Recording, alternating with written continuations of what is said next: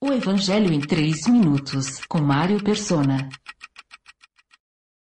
Gabriel não deixa Maria em suspense, afinal ela quer saber como poderá ser uma virgem mãe, e ainda mais de alguém tão extraordinário. Ele explica a Maria o inexplicável. O Espírito Santo virá sobre você e o poder do Altíssimo a cobrirá com a sua sombra.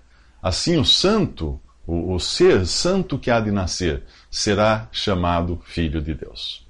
Tente imaginar a cena: Maria, uma jovem comum, morando em Nazaré, a cidade da qual os judeus costumavam dizer que nenhuma coisa boa podia vir dali, e noiva do jovem José, que logo ficará sabendo que ela está grávida de outro.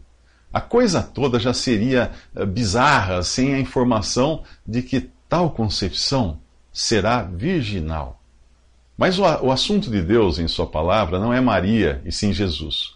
Tudo, de Gênesis a Apocalipse, gira em torno dele, e felizes aqueles que são figurantes nos eventos estrelados pelo Filho de Deus. Maria é uma privilegiada. Porém, não foi por meio dela e para ela que Deus criou todas as coisas. Foi por Jesus e para Jesus. Todas as coisas foram feitas por intermédio dele. Sem ele, nada do que existe teria sido feito. Nele estava a vida, e esta era a luz dos homens. Diz João na abertura do seu evangelho. Maria é mencionada pela última vez no início do livro de Atos. Ela não é mencionada nas epístolas ou cartas dos apóstolos. A concepção virginal é uma verdade fundamental do cristianismo e qualquer pessoa ou religião que não a confesse não é de Deus. Trata-se de um evento sobrenatural, uma concepção do Espírito Santo. Outro ponto importante é que Jesus já existia antes. A concepção é o início apenas de sua história humana aqui neste mundo. João, em seu evangelho, explica que Jesus existia desde o princípio, ou seja, na eternidade. E em sua primeira epístola, o João o chama de verdadeiro Deus. Em Isaías 9, versículo 6, o mesmo versículo que anuncia a sua vinda como menino, Jesus é chamado de maravilhoso, conselheiro, Deus poderoso, Pai eterno e príncipe da paz.